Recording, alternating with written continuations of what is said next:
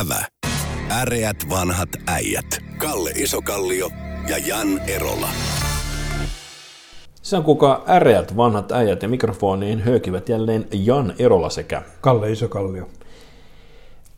Kalle, puhutaanko Venäjästä? Me niin harvoin puhutaan Venäjästä. Silloin taas Ukrainassa alkoi pienet ylimääräiset rähinnät ja, ja vaikuttaa vähän siltä, että veli venäläinen olisi, olisi nyt eskaloimassa tai ainakin uhkailee eskaloinnilla ö, siellä Ukrainan suunnalla ja ilmeisesti haluaa vähän kerätä kotirintamalta lisää suosiopisteitä tämä hallinto. Minkälaisia vaikutteita sinun, vaikutuksia tästä sinun mielestäsi syntyy nyt? On, onko tämä nyt järkevää sapelien kalistelua? Tässähän taustalla on se, että, että on muun muassa taas ollut merkkejä siitä, että Ukraina haluaisi lähentyä länttä ja on sekä NATO että euro, euro, E U-jäsenyyttä kovasti himoitsisivat, joka tietysti täällä, täällä lännen puolella ei ole niin innostuneita, kun sotaa käyvä maata nyt ei mielellään halua, että halutaan ottaa jengiin mukaan, kun on artikla viisi. Tämä Venäjä hyvin tietää. Mitä, sinä, mitä ajatuksia tämä herättää, tämä nykyinen eskalaatio, Kalle, sinussa? Se, no, jos mennään tarpeeksi, jos Rutse voisi olla absoluutisti, niin Ukraina olisi edelleen osa Neuvostoliittoa. Bingo. Eli tuota, no, riippuu siitä, että mi, mi, mihin kohtaan me laitetaan niin kuin piste historian tarkastelussa. Mm, mm. Niin Ukraina on joko on tai ei ole osa Neuvostoliittoa öö, tai Venäjää. Ja sitten eikö Krimi nimenomaan? Joka... No Krimissä, Krimi on taas niin kuin sitten vielä erikseen siitä, koska eikö, se Krimin niememaalla on... Tota, no, eikö se lahjettanut Krimin tämä Rutsu uh, Ukrainaan? Eikö se mennyt niin? Joo. Mutta se tota, no, periaatteessa sitä ennen, mm. siis koko Ukraina, se oli neuvosto tasavalta, mm. mutta sinne meni, lipsahti vähän. Mm. No Krimi on siitä vielä niin kuin tämmöinen eriko, erikoisasema, että siellä on Sevastopolin laivaston mm. asema, joka on siis periaatteessa Mustan meren ja kautta, sitä kautta Välimeren. Niin kun se, se, että jos sä lähdet tota, no Murmanskista sotimaan Välimerelle, niin se meritaistelu taitaa olla käytö ennen kuin sä ehdit sekaan. Eli, tota, no, se on, niin kuin siinä, eli silloin niin kuin, se ei ole niin selvä tämä mm. tilanne kuin se meille tarjotaan. Mutta siis sanotaan, että annetussa tilanteessa, mikä niin kuin tällä hetkellä on, niin siis siellä ei ole kovin paljon esimerkiksi luonnonvaroja tai ahkeraa väkeä haettavissa sieltä väestöstä. Mutta se on niin kuin jollain tavalla, kun Venäjä on aina ollut mako, se on ollut voimakkaan siis miehisyyden. Niin toisin sanoen, että Venäjän johtajana on aina pitänyt näyttää niin kuin voimaa. Ja tällainen kansallissovinistinen myöskin. No, mutta se, se, joo, se on niin kuin periaatteessa johtaja, johtaja, on, johtaja on aina ollut mm, voimakas. Mm. Siis. Tota, no, ja siis heikko johtaja on aina lyhentänyt, se on kaksikymmentäviisi senttiä yläpäästä. Ja, tota, no, ja silloin niin kuin Putin haluaa pitää näyttää voimaa omalle kansalle. Ja nyt mä en pysty... Niin kuin, en ole pitkään aikaa käynyt Moskovassa, niin mä en pysty niin kuin arvioimaan sitä, että onko tämä niin show, joka esitetään omalle kansalle, vai onko se jotain isompaa takana? Sitä se ainakin on. Ainakin kirjavaihtajien analyysit siitä, että televisiosta tulee koko ajan tämmöistä ikään Ukraina-aiheista, ja siellä leimataan ukrainalaisia fasisteiksi ja muuta tällaista propagandaa. Siellä sitten koneisto pyörii täysillä. Uppoako se enää varsinkaan nuorempaan kansaan, niin siinä saattaa käydä vähän niin kuin tuon, tuon Tšetšenien sodan kanssa kävi loppujen lopuksi niin, että siellä kansa nousi sitä vastaan. Että sieltä tuli liian paljon ruumissäkkejä kotiin ja se ei enää ollutkaan niin kuin suosittu sota. Nyt tuolta, tuolta varmaan jos, niin vähän jo, tulee. Jos näistä suosittuista sodasta, niin tota, ei tämä toinen suurvaltakaan hirveän hyvin pärjää. Ne, tota, no, Vietnamista ne lähti, niin kuin viimeinen lähti lähetystön katolta, ja nyt ne panee niin kuin pillit pussiin Afganistanissa, ja toteaa sillä, että ei me saatu mitään aikaiseksi. Mm. Eli Suur, suurvalta... Kyllä aika monta tuhatta miljardia kyllä sai, sai tuhottua. Se rahasumma on ihan, ihan, ihan absurdi, siis mitä, mitä, mitä siinä on. Mutta siis näillä suurvalloilla on sellainen ongelma, että ää, silloin kun ne rupeavat käymään sotaa niin tämmöisiä pienempiä valtioita kohden, mm, niin mm. Tota, se ainoa militaaristrategia, tota, no, joka olisi to, niin kuin toimiva, että pommitetaan maan tasalle koko hoito. Niin se ei sitten niin kuin oma, omassa kansassa mene läpi niin kuin ihan siinä mielessä. Eli toisin sanoen, että suurvallat joutuvat käymään sotia silloin, kun ne käy tämmöisiä erillissotia, niin ne joutuu käymään niitä Pienä, itse, itse, liekillä, niin itse, itsessä kannalta huonoilla niin, niin kuin niin. reunaehdoilla. Mutta se, jos katsotaan koko Venäjän tilannetta, niin se periaatteessa heidän suurin vientiartikkelinsa on öljy.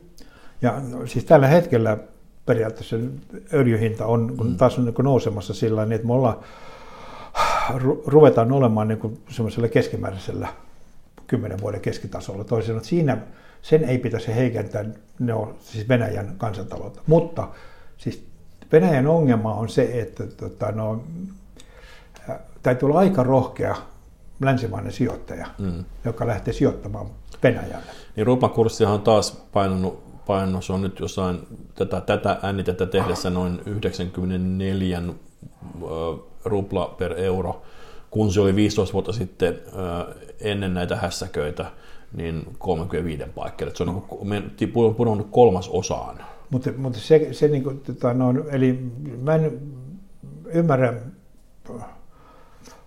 tosin, tosin tietysti johtuu siitä, että mä katselen tilannetta, en katsele sitä Kremlin muuria sisäpuolelta, vaan niin. ulkopuolelta. Niin. Ja mä en ymmärrä, koska jos mä olisin Putin, niin, tota, no, ja mä olisin huolestunut kansantaloudesta, niin nyt se viesti on niin. Niin täysin väärä siihen kansantalouden tervehdyttämiseen. No siis yksi, yksi analyysihan tässä on, että tässä on ikään kuin tahallaan pannaan vähän, koska olettamus on ollut siitä, että Biden on niin kuin Trumpia kovempi tai tiukempi suhteessa Venäjään, niin nehän ollaan ikään kuin vähän niin kuin sen sijaan, että ne odottaa Bidenin hallinnon voimakkaampaa Venäjä-politiikkaa, ne pikemminkin sitten ensin näyttää kaapin paikkaa ja sitten aiheuttaa sen, että U S A joutuu reagoimaan siihen sen sijaan, että ne tuota, ikään kuin asettaa itse tiukempia sääntöjä ja yritetään saada niin Kremlia perääntymiseen. Nyt tavallaan tuossa tilanteessa ne voi tehtyä ensin jotain tuhmaa, ne voi lopettaa tuhman tekemiseen, niin ne on sitten voittanut sen neuvotteluasetelman. Että, että suurvalta-asetelma varmaan yksi selittävä tekijä voisi olla tämä niin, ajankohta, kun Bidenin hallinto tuli nyt ja nyt tuli eskalaatio tässä asiassa. Mutta ennen kuin rupeaa, ryhtyy tekemään suurvaltapolitiikkaa, pitäisi olla suurvalta. No Venäjähän on siis sotilaspoliittisesti onnistunut viime vuosina nousemaan takaisin sinne relevantiksi taloudellisesti. Mutta niiltä loppuu raha, rahat, eli tota, no, siis, toisin sanoen, että sä et pysty pitämään sotilaallista mahtia yllä, eli sulla on rahaa siihen. Ja siis viimeisen kymmenen vuoden aikana Venäjän niin kuin, harrastettu politiikka ei ole in, houkutellut investointeja mm. sinne. Ja tota, no, kun periaatteessa ne tarvitsee länsimaisia investointeja, ne tarvitsee länsimaista osaamista, ne tarvitsee länsimaista mm. yritysjohtoa sinne. Ja tuolla nykyisellä pelillä, pelillä niitä ei saa. Niin eli päinvastoin venäläinen pääoma pakenee sieltä. Ja jos se muuten indikaattorina näkyy jopa suomalaisessa mökkikaupassa, mm. mutta tuossa kuulin hyvin, hyvin periaatteessa lähteestä, että, että tämmöiset niin kuin lomamökit ja tämmöiset villat ja datsat ovat ruvenneet jälleen käymään kaupaksi riippumatta tuosta niin kuin erittäin epäedullisesta. No se on, se on, se on, se, se, se on niin kuin venälä, sitä kutsutaan venäläiseksi pankki. Että ostetaan joku rähjäinen ranta, ranta, rantapalsta ja mökki Su- Suomesta, se on kuitenkin säilyttää arvonsa ja on varmempi kuin, että se olisi jossain venäläisessä pankissa, jossa se saattaa kadota. Mm. Mutta se niin edelleenkin sillä niin, että siitä nyt on jo kohtuullinen aika, kun neuvostoliitossa muuttui Venäjäksi, siinä luovuttiin kommunismista, mm. keskusjohtoisuudesta. Ja ne ei vieläkään saanut, ne ei vieläkään saanut niin kuin sitä markkinaa toimimaan, ja jolloin tota, no on äärettömän iso maa, luonnonvaroja kohtuullisen hyvin, mm. koulutustaso korkea, kohtuullinen, korkea, koulutustaso. Ja, korkea, joo, kohtuullinen tai korkea, mm. ja, mutta siis ne, ne ei saa kansantuotetta ylös.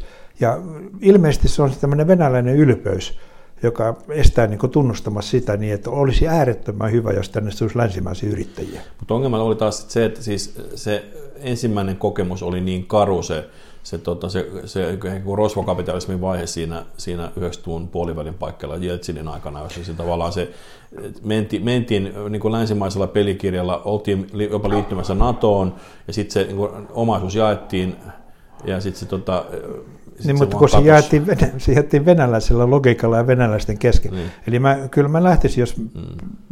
saisin neuvoa herra Putinia, jota hän varmaan kuuntelee tätäkin. Hän varmaan kuuntelee ja, ja jättää sittenkin, mutta mä, kuitenkin mä lähtisin niin kuin muuntamaan sitä strategiaa sillä niin, että niin kun, periaatteessa, että mä saisin sinne maahan ulkomaisia investointeja.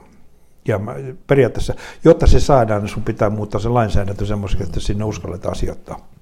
Ja sillä piti, silloin pitää olla näkyvyyttä pitkälle. Ja sitten pitää olla myös, pitäähän se myös olla niin kuin, ikään kuin laillinen, tai että ihmiset voivat luottaa siihen, että ei ole kovin suurta mielivaltaa sit viranomaisten puolelta. Vaikka lainsäädäntö voi olla jotain, mutta sitten jos siihen voi luottaa siihen, että se systeemi toimii, no, niin kyllä mä tuolla... tulkitsen lainsäädännön sillä, että ikään kuin sitä noudatetaan. No, sä tykkään sun asenteessa, luotat siihen, että maailma muuttuu paremmaksi. Mutta hei, tota, otetaan pakollinen rokotepäivitys tähän väliin. On tullut AstraZeneca ja Johnson ja Johnsonin suhteen tullut ö, tietoa siitä, että yksi miljoonasta tai yksi sadasta tuhannesta voi saada jotain ö, verenhyytymiä, erityisesti nuoremmissa naisissa. Näitä on havaittu muutamia kappaleita, Suomessa muistaakseni kolme. Nyt se on keskeytetty tämä ö, jakelu ainakin nuoremmille, paitsi alle yli kuusikymmentäviisille. Se on aiheuttanut, mäkin olen kuullut raportteja ja omakoisia raportteja, Rähinä, rähinä tilanteista ja on tarvittu vartijoita paikalle, kun ihmiset ovat kieltäytyneet, että eivät suostu millään ottavan AstraZenecaa. Saman aikaan on kerrottu Kuopiosta, että on ihmiset näytelleet tällaisia tautisia, jotta ne saisivat ikään kuin erityisryhmänä piikkiä aikaisemmin. Eli näyttelevät sairaampia, vaikka astma tai jotain muuta vastaan väittävät, että niillä on, jotta ne saisivat, saisivat piikin. Mitä, Kalle, tämä herättää? Eivätkö suomalaiset olekaan lainkuuliaisia tai viranomaiskuuliaisia, vai suostu ottamaan mitä tahansa piikkiä, ja eivätkö he, olekaan, eivätkö he olekaan rehellisiä, Kalle? Mutta se sanotaan näin, että täytyy ymmärtää ihmisiä. Jos mulle sanotaan, että on no, joka sadas tämän piikin saaneesta sadas saa aivoveritulpa. Aivo no ihan sama niin, tekee niin, mikä niin. luku. Niin. Mutta jos se luku on pienempi kuin viisi miljoonaa, niin, niin mä en ole hirveän onnellinen, se sattuu mun kohdalle. Niin. Eli ei ole, niin kuin, ei ole syytä niin kuin syyllistää ihmisiä, vaan tota, periaatteessa syyllistää tota, no, sitä informaatiota, joka on annettu. Jos kerran on niin mikä tahansa sellainen suhdelu, joka on alle viisi miljoonaa, joka on suomalaisten lukumäärä, niin aika kova vaatimus on, että se menet ottamaan sellaisen rokotteen, jossa niin. on mahdollisuus saada aivoveritulpaa. Niin pitäisi samaan aikaan sitten kertoa, mikä on todennäköisyys, että jos sä saat sen taudin, niin se kuolleisuusluku on ihan eri planeetalta. Ei, ei, ei, ei se on, vähän, se on, se on, se, se on, to, se on to, pysy... juuri tuommoinen byrokraattivertailu. Meillä on olemassa, meillä on olemassa rokotteita, joissa sitä ei saa. Niin. Ja silloin pidetään turppa kiinni ja sanotaan, että me ei rokoteta Suomen kansaa semmoisella rokotteella, josta saa aivoveritulpaa, piste. Se on vastuullista toimintaa, eikä jäkättäminen. Mm. No se, se on se, että se tautihan saattaa aiheuttaa, jos, jos vaihtoehtoja saa taudin.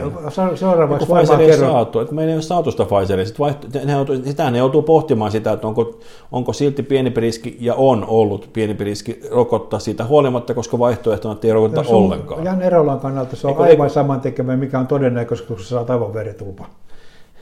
Joo, mä ymmärrän oikein hyvin tuon sinun argumenttisiin, no. mutta samaan aikaan se viranomainen yrittää pitää sinua keskimäärin se hengissä. Vira, vira, se haluaa sinut keskimäärin pitää hengissä eikä tappaa sinua. Hall, se tekee, hall, se hall, joutuu, hallitus on ryssinyt aivan kuninkaallisesti rokotteiden, rokotteiden hankkimisen tämä maahan. Sen jälkeen on ryssinyt aivan kuninkaallisesti rokottamisen tahdin. Meillä on tällä hetkellä maassa varastossa rokotteita, jotka ei saada rokotettu. Ja sitten me puhutaan josta, jostain siitä niin, että nyt tämä on vaarallisempaa kuin auton alle jääminen. Siis meillä on niin kyvytön media, että ne hyväksyy minkä tahansa, mitä nämä teletapit oksentaa. No tuossa kyllä tulee, maailmalta tulee näistä rokotteista koko ajan ristiriitaista tietoa, että se kukaan pysyy oikein kartalla tässä tilanteessa. Mutta siitä huolimatta, miten sä suhtaudut tähän, tähän, että valehdellaan, että on jotain sellaisia tauteja, jonka takia pitäisi saada rokote aikaisemmin, eli mennään, kiilataan jonossa? No mä oon yllättynyt sillä niin, että savolaiset keksisivät sen vasta nyt. Raportteja tietysti savolaiset sen kertovat ensimmäisenä maailmalle, mutta epäillään, että muuallakin Suomessa on tapahtunut vastaavanlaista.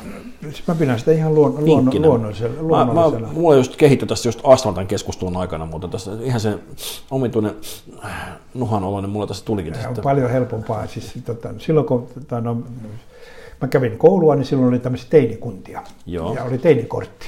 Niin. Ja mä en tiedä ketään mm-hmm. ystävistäni, joka ei olisi teinikortin mukaan ollut siinä iässä, että hän pääsee ravintolaan sisään. Jaa. Hei, puhutaan tästä ravintolasta myöhemmin, koska se on iloinen asia, mutta pidätellään vähän aikaa vielä tuota iloa tässä ja riemua. Puhutaan työllistämistoimenpiteistä, koska E V A, eli Elinkeinoelämän valtuuskunta, on julkaissut toimenpideohjelman tai raportin tästä tematiikasta. Se herätti sinulle riemastuksen kiljahduksia, muistan, kun kuulin, kun sinä tässä mulle kerrot sitä asiasta. Niin se, mutta se sama asia siis siellä, että nythän on niin kuin kaksi asiaa, jotka on kadonnut niin kuin, jotain, no, mediatutkasta. Toinen, toinen on se hallituksen tavoite, siis nostaa työllisyysaste kahdeksankymmentä, mm. se katosi. Sitten toinen on tämä sote-uudistus, se on kadonnut kokonaan, kokonaan, mutta ilmeisesti kumpikin elää. Mutta se tota, no, kumpikin etenee kovaa vauhtia, koppati, koppati kuuluu taustalta. Mutta minua häiritsee työllistämiskeskustelussa, että me periaatteessa niin kuin uskotaan, että narun työtäminen on helpompaa kuin narun vetäminen. Ja noin, ihan jos ottaa tämmöisen tavallisen hamppuköyden, niin kyllä se vetäminen on helpompaa. Eli meidän keskustelu käy koko ajan siitä, niin, että miten me voitaisiin työntää työttömät töihin. Mm-hmm. Ja mun mielestä älyllisempi keskustelu olisi se, että miten me saataisiin suomalaiset yritykset menestymään niin, että ne tarvitsevat lisää työvoimaa. Ja se, se hoitaa sitä ongelmaa niin kuin ilman mitään valtion tukia eikä muuta, vaan keskitytään siihen, että me saadaan suomalaiset yritykset menestymään. Se on, niin kuin, se on pysyvä ratkaisu. Ja mä olin niin kuin äärettömän huolestunut siitä, niin, että kun meillä on täällä Elinkeinoelämän valtuuskunta, niin ne tekee raportin, jossa tota, no, edellyttää, edell, työllisyystavoitteet edellyttävät isoja uudistuksia sosiaaliturvajärjestelmään ja työllisyyspalveluiden kannustimiin. Eli siis työnantajapuolella mennään laulamaan sitä samaa idioottihuutoa siitä, niin että, että ongelma ratkaisi sillä, niin että me kohdistetaan toimenpiteet työttömiin. Meidän pitää kohdistaa toimenpiteet työpaikkoihin. Ja sen jälkeen sitten, tota, no, kun usko, mulla olin vielä siellä uskossa, ennen kuin luin tämän EVAn raportin, että Suomi on markkinatalousmaa, niin EVA toteaa, että työvoimapalveluiden järjestämisvastuu pitää antaa kunnille. Siis meillä on niin kuin EVA ajaa sosialistista Suomea. Tämä on muista huimaa. Mä, siis, mä olen samaa, samaa mieltä, että yritys, siis se ainoa työpaikat pitää synnyttää, niin ei tarvitse keskustella yhtään mistään muusta, mutta samaan aikaan voi silti tehdä työllistämistäkin fiksummin kuin mitä se on tähän saakka tehty. Että se, tää, täällä on niin kuin, jos tää samaisesta äh, EVAn äh, raportista tai siterataan kaksikymmentä vuotta vanhaa Soininvaaran äh, Soininvaaran havaintoa, missä hän, Osmo Soininvaara, kirjoitti omista ministeriajoistaan rakenteellisesta työttömyydestä, kuinka meillä on systeemi, joka estää de facto ihmisiä työllistymästä. Ja musta hyvä sitaatti häneltä täällä sitkeistä ongelmista, että vaaraisempia ovat hitaat trendit, joiden, koska niiden puuttumista voi aina lykätä kiireisempien asioiden kaatuessa päälle. Siksi niille ei koskaan tehdä mitään. Eikä tässä on tavallaan, musta toi on se logiikka, mikä pitäisi kyllä rinnalla pitäisi tehdä asioita, jotka korjaa jotain valuvirheitä systeemissä, joka ei ole ratkaisu. Mä samaa mieltä, että tärkeämpää olisi saada nämä vienti vetämään ja yrityksille kykyä mennä maailmalle. Sieltä P K-yritystä mä uskon, että se, niin kun, koska se on, se on, niin kun, sitä on paljon enemmän sitä porukkaa, kun sieltä siis saattaa lähteä hyvinkin voimakasta kasvua. Pitää samanaikaisesti tehdä myös sinne asioita isolla kädellä. Jees. Mutta ei se poissulle sitä, etteikö valovikoja voisi poistaa tästä järjestelmästä? No ei, ei, ei tietenkään, mutta se, että jos me, missä, missä on se keskustelu, jossa keskustellaan siitä, että miten me saadaan suomalaiset yritykset menestymään. Se on, sitä ei ole sitä keskustelua. Me, me, mä haluaisin se, si, osallistua siihen keskusteluun, kyllä, lähteä ideoimaan sinne puolelle. Kyllä, mä olen samaa mieltä. Tehdään tänne pysyvä rullisiiriihi tässä, että meillä on joka, joka viikko heitetään uusia ideitä täällä ja toivottavasti joku tarttuisi edes niin. Mutta se tota, noin... Tämä on niin kuin, tämä, siis tämä, meidän, siis me ollaan, tota, kun me äsken puhuttiin Venäjästä, että kun mm. siellä ei oikein rokkaa, niin eihän täälläkään rokkaa. Siis jos me katsotaan, tota, noin, tällä hetkellä työssäkäyviä Suomessa on neljäkymmentäkolme prosenttia koko väestöstä. Mm. Ja tämä on, sinänsä ei vielä ole hirveän huolestuttavaa, mutta huolestuttavaa on se, että tota, vain kaksikymmentäviisi prosenttia työssäkäyvästä väestöstä maksaa valtion tuloveroa nettona. seitsemänkymmentäviisi prosenttia ei maksa. Joo, mä yritin selvittää tätä huoltosuhdetta. Ei, mutta mä en, mä en ota siihen kantaa, kun no, se, mä, mä otan siihen kantaa, että me lasketaan on työllisiin ihmisiin ne, mm. jotka saavat palkkaa verovaroista, jotka, joka ei lisää verotuloja. Meillä on sitten tällä hetkellä yksityisellä sektorilla yksi pilkku neljä miljoonaa ihmistä töissä, jotka maksavat valtion no, tuloveroa. Pidetään runesiriita ympärillä, pidetään ideointia päällä. Mä oon samaa mieltä, se huoltosuhde on tällä hetkellä sata kolmekymmentäkaksi, eli tarkoittaa, että jokaista sataa työssä käyvää vasten on sata kolmekymmentäkaksi huolettavaa. Se on se tämänhetkinen tilanne, ja se näyttää, että se suhde tulee muuttumaan yhä heikommaksi ja heikommaksi. Tämä vaan ikään kuin... Tuota, taloudellinen huoltosuhde on tämän kaltainen. Meillä on aihetta pelätä, mutta pannaan loppuun nyt yksi pieni positiivinen nousu tähän, nimittäin Britanniassa pubit avautuvat ja näyt, sitä kautta tuli signaali, ja meille Suomeenkin käsittääkseni ollaan pääsemässä kohti tilanteeseen, että kohta taas kahvilat ja kapakat aukeaa edes, edes terasseille. Kalle Isokallio, minkälainen psykologinen vaikutus mielessäsi on pubien avaamisella? Britanniassa on nimittäin tulossa uusi aalto, mä kerron vielä sen äkkiä tässä.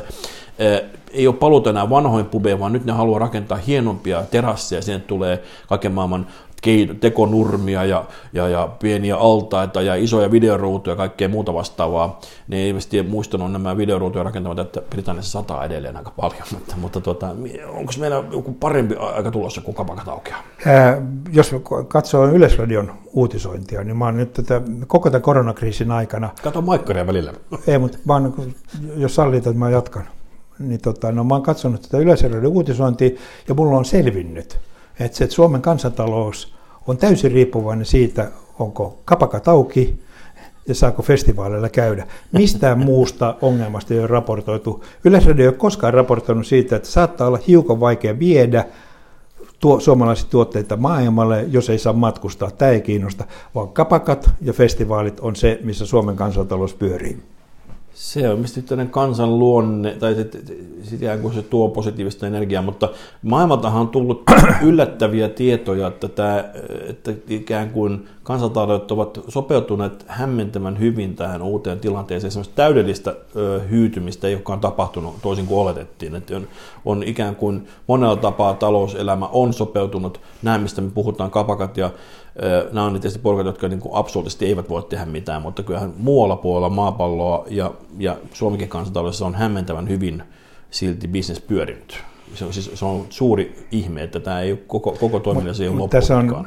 Myö, myös jos haluaa niin kuin, nähdä surua kyynelten läpi, niin tota, no, surua kyynelten läpi. niin, tota, no, niin. Mä oon seurannut myös niin kuin, uutisointia siitä, että rokotepassista, niin. joka kuulemma lisää epätasa-arvoa. Mm, joo. Joka mulla on jäänyt vähän vaikutuksen sillä, että esimerkiksi ajokorttia lisää epätasa-arvoa, koska se antaa toisille oikeuden ajaa autoa, toisille ei. Mutta se, se, tota, no, ja täm, tätä keskustelua käydään Suomessa, että miten me nyt saataisiin tämä rokotepassi. Siitä on käyty nyt neljä kuukautta. Tän, tänä päivänä tota, no, lehdessä oli uutinen, että Euroopan unioni lanseeraa rokotepassi. Mm, mm. Me ollaan neljä kuukautta mählitty, eikä saatu mitään aikaa. Sitten me luotaan lehdestä, että ei meidän tarvitse enää mähliä. Ei tarvitse enää mähliä, niin. Mutta kyllähän se on siis, että hautaako siinä, niitä oli kuitenkin siis, se passissa voi kertoa, että olet saanut rokotteen, oletko sä sairastanut sen, vai onko sulla hyvin tuore testitulos, että sä oot negatiivinen. Niin on siinä tietysti, musta niin jos nämä kaikki kolme asiaa siinä kerrottaisiin sulle, niin sitten se olisi mä, monipuolisempi kuin tilanne, että olet saanut piikin vai et. No, mä, tota, no, mä, vai mä, siis periaatteessa niin mä olen sitä, niin sitä mieltä, että sieltä hyväksytään tämä Euroopan unionin rokotepassi ja heti, koska mm. tota, ilman, joo, sitä, joo. ilman sitä meidän vientimies ei pääse myy- viemään. Eikä nainen. Kun sulla on, tota, no, on periaatteessa Sevetijärven osuuspankin antama todistus, että sut on kuulemma rokotettu, niin mä luulen, että se ei maailmalla kelpaa. Tästä olen tismain samaa mieltä. Siihen on hyvä lopettaa. Äreät vanhat äijät kiittävät. Kiitos. Ävä. Äreät vanhat äijät. Kalle Isokallio ja Jan Erola.